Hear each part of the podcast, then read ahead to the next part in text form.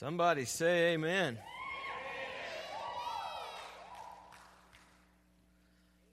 You know, today is the, the fifth Sunday, and on the fifth Sunday, we always uh, take a, a love offering for churches touching lives for Christ at the end of our service. And I want to encourage you to do that. Uh, we, we help feed uh, the people in our, our city, and uh, it helps to go to clothe them and to, to minister to them. So uh, we'll have ushers by the doors on their way out. It's a free will offering, but I know that you'll want to be a part of that. Today, we also have our church conference immediately following our worship time. So uh, when we go over, I'm apologizing now, okay? Uh, we'll probably get out a little bit late today, but uh, I know that God is in control and, and it's a, a beautiful thing. Next Sunday morning, we're going to have a baptismal service and uh, we've got several that are, are going to be baptized. So I know you want to be here to, to witness that. And also, coming up next month, um, just to mark your calendar, um, we're planning, we've got um, three ladies in our congregation who are going to have babies this fall. And so we've got three baby showers next month um, one the 12th, one the 19th, and one the 26th.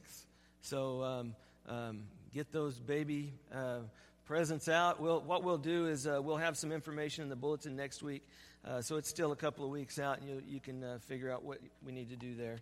Um, but also just uh, be a part of that. What a blessing it is that God would entrust those little ones uh, to us. Imagine how you would feel if you were told that you only had a few months left to live. And really, you know, you, you think about that, and uh, you, you, might try to cram a lifetime into uh, those last days. You know, you might travel places that you really want to see, or uh, you might do things that you never found time to do before. And it would not be difficult to understand why someone would want to spend their last days indulging themselves. You know, in Romans chapter 13, in verses 8 through 14, Paul proposes a radical, different response to a similar type of deadline. One that every believer must face. And really, what he says is this he, he in light of the reality that we are all dying, we all appointment. We need to recognize that. You and I have an appointment. That at some point, unless the Lord comes back, unless the Lord Jesus returns, we will all die. See, Paul, he challenges us as believers not to indulge ourselves but to give ourselves sacrificially to others and seeking their good as we await the return of our King Jesus. What he says in this passage in chapter 13, I want to read uh, three verses, verse 8, 9, and 10. If you have your Bible and would open it up to Romans 13. 8, 9, and 10.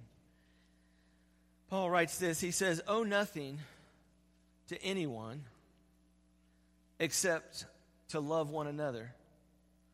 For he who loves his neighbor has fulfilled the law. For this, you shall not commit adultery, you shall not murder, you shall not steal, you shall not covet. And if there is any other commandment, it is summed up in this saying, You shall love your neighbor as yourself. Verse 10 Love does no wrong to a neighbor. Therefore, love is the fulfillment of the law. Loving Father, we thank you for the opportunity you give us to be together today. And Father, I ask that your Holy Spirit would guide us into all truth, that your Holy Spirit would convict our hearts, And Father, that you would show us where we have not been loving. Father, I pray that we would be transformed by our time with you today. Guide us as we seek you. In Jesus' name, amen. You know, it's interesting. There was a story is told about a, a Roman nobleman that, that died, and he had um, lots of, of uh, enormous debts, but he had successfully concealed those during his lifetime. And, and as he was dying, after he died, his estate was put up for auction, and, and Caesar Augustus, he made the, the, the command that he wanted to buy the man's pillow. Of all things, his pillow. And someone expressed surprise at that order, and he said, Well, that, that pillow must have been particularly conducive to sleep. Because if its late owner, in spite of all his debts, was able to sleep on it, it must be a really good pillow. Folks, debt creates pressure. Debt creates pressure, and no one likes pressure. And, and I, I want to um, just encourage you in this as Christians, as believers in Jesus Christ, as followers of Jesus Christ, we should pay our financial obligations because we represent Christ. If we owe someone money, we should pay them that money. I say this not because there's not a cause. We hear about it all the time. People who feel like maybe they've been wronged in some way, but they don't want to pay the debt. And what I'm saying as Christians, we should pay our financial obligations. Paul says here in Romans 8, owe nothing to anyone except the love, uh, to love one another. And this, this owe nothing to anyone can, can easily be misunderstood and, and, and what I'm saying is, I'm not saying that there aren't times where we don't have to borrow money or we shouldn't borrow money. What I'm saying is, we need to make sure that we're paying our bills on time. If we make the obligation, then we need to meet the obligation. Because they're all too willing to give us credit all over the place. The problem isn't the credit, the problem is that we misuse the credit and that we're not financially stable. We're not where we, we want and we consume on the lust, but with money we don't even have. And the idea is, as a believer, we need to be true to our word, to what we say we're going to do. We need to pay those financial obligations. You know, the, the Apostle Paul here, he wasn't uh, forbidding all debt. Rather, he's saying we need to pay them when they're due. Now, this term, as, as, as, we, we render owe here, it's, it's used a number of times in the New Testament. And it, it, it's interesting because it, it's used in several different forms, but most often it is not used in the sense of a financial debt. It's not used in, in that sense or, or, or an obligation. Usually it's employed in a, a broader sense of duty or obligation that way. And I would say it would probably be best conveyed with the word ought. That we ought to. See, although Paul is speaking about a sense of obligation to others, you know, as a Christian, it would be a mistake to conclude that any obligation other than love is evil or therefore forbidden.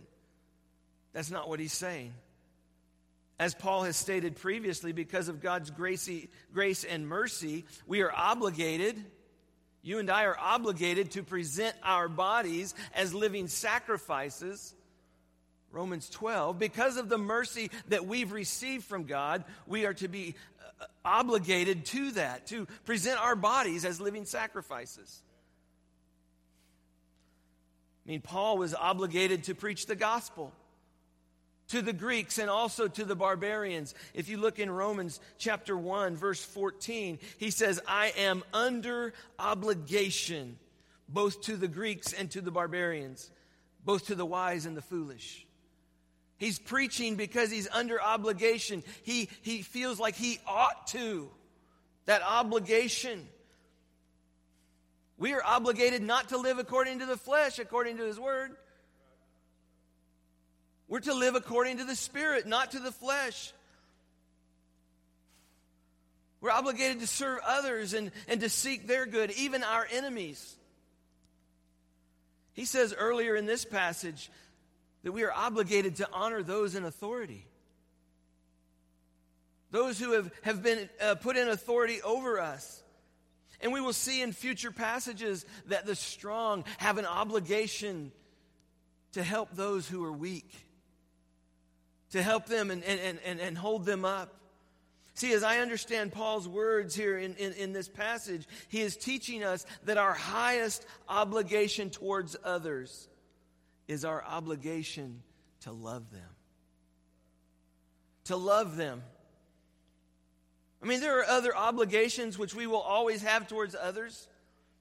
But those obligations are to come later on. They're to come down the, the, the, the, road, down the chain, if you will, the list of priority.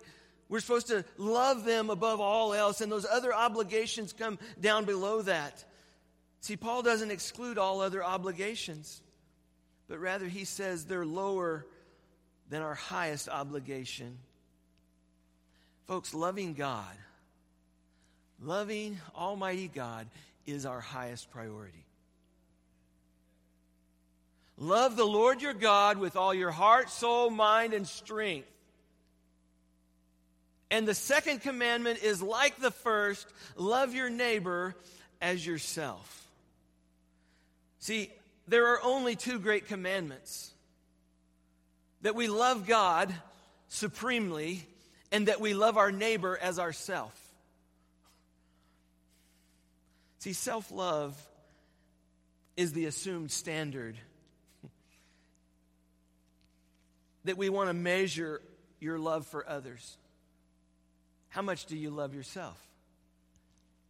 You can tell how much you love yourself. You should be able to tell how much you love yourself by how you love others. That's the measure. Love your neighbor as yourself. But we all love ourselves quite well, don't we? You love yourself quite well? I think we do. I mean, we all take care of ourselves, right? I mean, we look out for us. We give ourselves the benefit of the doubt every time. I might think something like this. I might even say something like this. You know, I've noticed that anyone who drives slower than I do is an idiot. I'm driving along and it's like, man, they need to take driving lessons or something. They need to get off the road. But I would also say this anyone that drives faster than I do is a maniac. Did you see that guy? Man, he's going to cause an accident. He's going to kill somebody. But hey, I drive great. I don't need to make any changes. I'm a pretty good driver. You see, we give ourselves the benefit of the doubt every time. Oh, that we should give our neighbor the benefit of the doubt. Listen, all these other obligations in their own levels of priority are lower than loving God and loving our neighbor as ourselves. See, if I understand Paul correctly, my obligation, even to the government, is lower than my obligation to love others. And when I love others, I fulfill the law.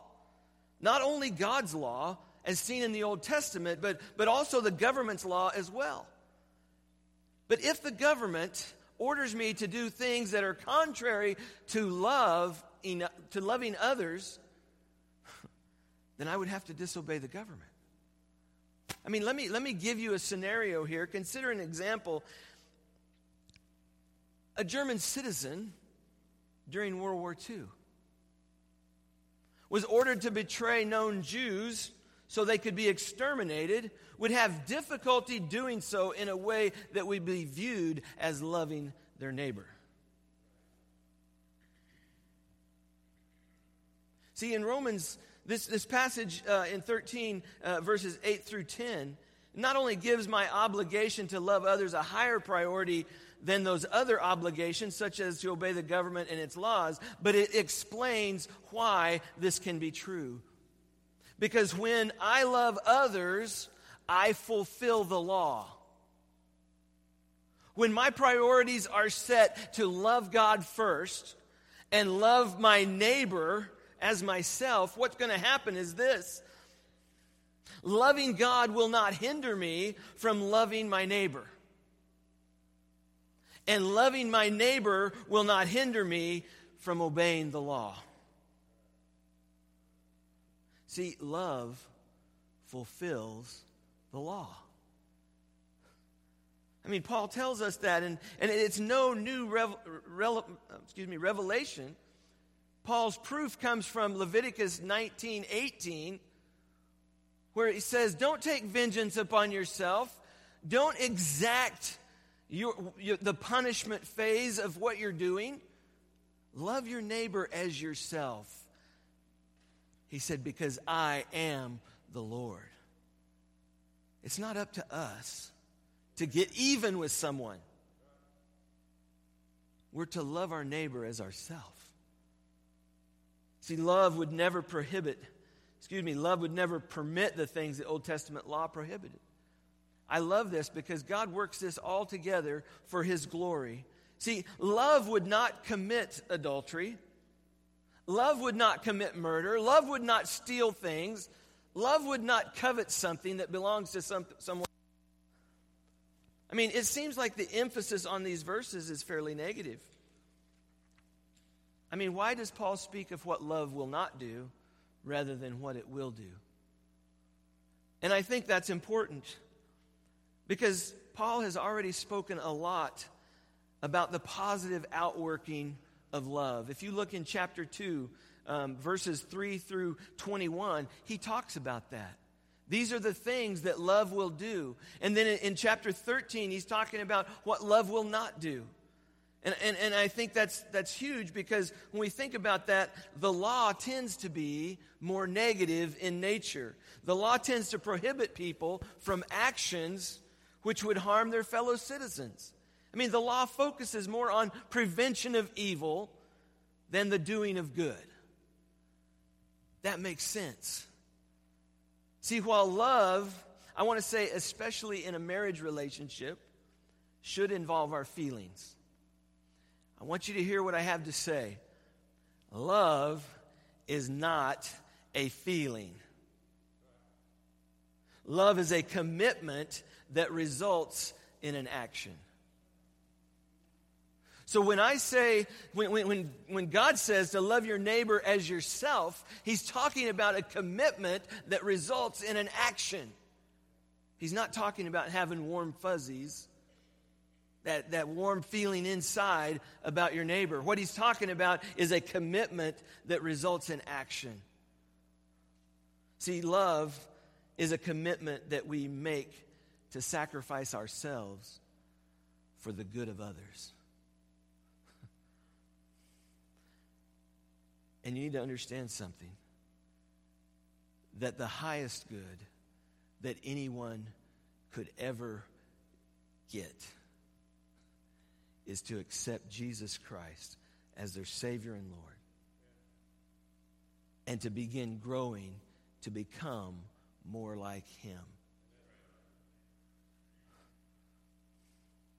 I mean, love may be the thoughtfulness to, to recognize a need in someone's life and take action before they make a request on it.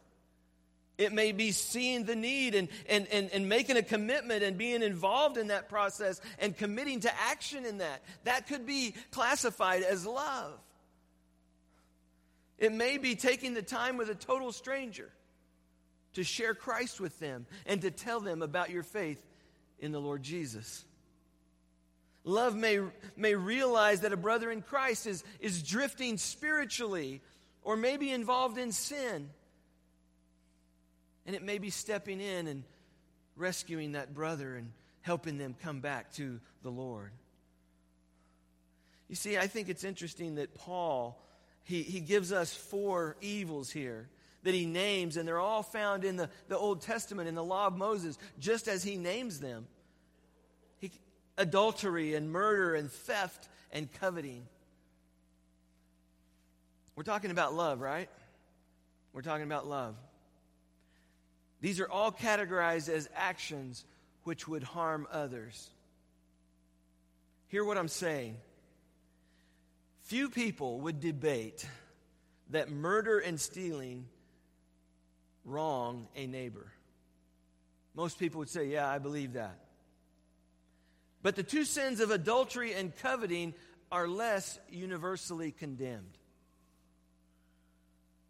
Today in America, adultery isn't considered immoral and it isn't illegal. In fact, adultery is often justified by asserting that there was no love in the relationship. Oh, but there is love in the extramarital one. Time out. You cannot use that. If there is no love, it's not a feeling, it's a commitment that results in action.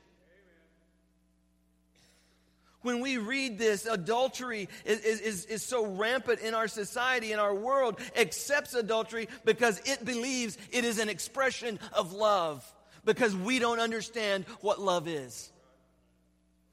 We're messed up when it comes to thinking about love. See, the Bible, it condemns a, as a violation of love. I mean, how do we explain the difference? We first must begin by affirming that adultery is sin simply because God's word says so.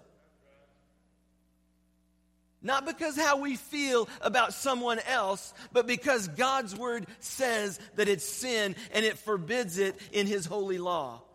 See, we must also agree with Paul that some sins, he specifically mentions coveting, would never be recognized as sin unless God prohibited it among his people. And because God says it's wrong, it's wrong. That's his word. See, God divinely banned these sins. See, but adultery is considered sin in our text because it harms our neighbor. See, adultery involves our neighbor in sin, which carries with it divine condemnation. See, it does great damage to individuals, it does great damage to families it destroys the intimacy of the marital union. It ultimately produces no good and brings much evil. Because of this, adultery is condemned as sin, and it's contrary to love. See, you don't commit adultery because you are in love. You commit adultery as sin against love. I mean, if you if you love someone, you're not going to commit adultery against them.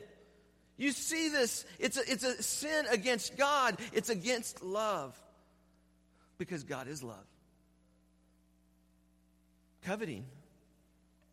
It's also harmful to my neighbor. I mean, the Old Testament law says we're not to covet our neighbor's wife or his, or his um, property or, or his house or his cattle or his possessions or his servants. I mean, even in the Sermon on the Mount, Jesus taught that the attitudes which lead to sinful actions are just as sinful as the actions themselves. The thoughts, the attitudes that lead to the sinful action. I mean, we might be able to capture the essence of this attitude with the term expectation. See, in our culture, we, we see and we recognize others have a very different attitude towards sin. We, we, we see this, this term expectation, and in our sinful, self seeking flesh, We don't look upon others with an obligation to serve them at our expense. Isn't that what we were talking about with love? But we want to be served by them at their expense. And we live in a day of expectation. We live in a day of entitlement and not obligation. See, when we love, it will be out of a sense of obligation that we serve, that we do that because of what Jesus Christ has done for us. Why do you think Paul said, I am ob- under obligation to the Greeks and to the barbarians to go preach the gospel to them? See, if our outlook were one of Christian love, we would approach Sundays as a time of obligation where we give ourselves to others and set aside our selfish desires. We're going to be here for other people to serve them. But sadly, most Christians have taken the attitude of the world rather than being renewed in our minds and to think like our Lord. We look around to see if others are affirming us and meeting our needs. Think about this. We look at the past. We look back not so much to consider the obligation and the debt which we owe to our parents for raising us, for giving us life, but we look back to the past to see how dysfunctional our family was and to contemplate how family members have failed us. Folks, there's a problem with that. Where's the love? Where's the sense of obligation? Where is the commitment that takes us to action? We just want to look back and complain about how bad it was rather than what they did for us. See, I think this is the heart of many things in our society. When we look back with expectation and not with obligation, when we look around with expectation and not with obligation, that's not the way of love. Love lowers self interest in, in order to serve others, and it seeks to others gain at my expense. See, Paul is saying that this love is to be shown selflessly to all the relationships around you, first within the church, but then outside the church. See, we are the perfect ones to love somebody because we've received that love. We have received the love of our Savior. We have been poured grace upon us. We've received God's love, and we ought to love one another. Because if we're not loving one another here, in here, we're not going to love out there. See, the love that the Spirit of God produces in us fulfills the character requirement that God has on all of His creation ever since the beginning. You know, the, the revival preacher Jonathan Edwards, and I'm almost done, he was trying to determine the reality of all the many professions of faith that happened during the Great Awakening. He was trying to figure out if, if, if it was real, if people were, were genuinely um, um, saved by Christ, and if they, if they were walking in the Spirit. And this is, this is what he, he came up with. He said he put love at the top of the list in determining whether someone's faith was genuine. He believed that the evidences of love or their absence were the best test by which Christians might try their experience, whether it be a real Christian conversion. So let me ask you would you pass the test? Or more importantly, would your family or those you live with would they say yes you are a loving person granted it's a lifelong growth process and we all fail to, to love as we ought but love should be our diligent focus and we should be growing in that process. See, as Christians, we should pay our debts, including the debt of love for others, because love fulfills God's law. I mean, if you've received the, the generous gift of eternal life, then you owe a debt to love all people. You can't pick and choose. All people. But here's the good deal you don't have to pay it out of your meager store of love, you pay it out of God's store of love. He's the one who owns it all. And he says, I need you to be my conduit. I need you to pass on the love that I give you to others. And you know what? Every time you do that, He refills it. And He refills it. And He refills it over and over and over again. Because you cannot outgive God. See, I, I love this because He's talking about love. Oh, no one anything except for the debt of love. You're never going to get it paid off. Keep loving, keep giving, keep loving. See, as the Lord enables you to be rooted and grounded in love and to know the love of Christ, which blows away our knowledge. How God could send his son to earth to die on a cross for a sinner like me makes no sense. The matter of fact is that he did that for you and for me. And his commandment is to love the Lord God with all your heart, soul, mind, and strength, and love your neighbor as yourself.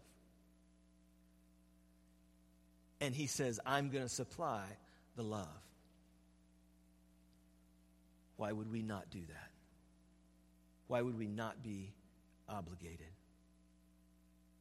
See, I believe that if we're not as loving as we should be, maybe there's a problem. Maybe there's a problem here because we're not loving well. I tell you, Jesus Christ, He loved me well. He loved me to the end.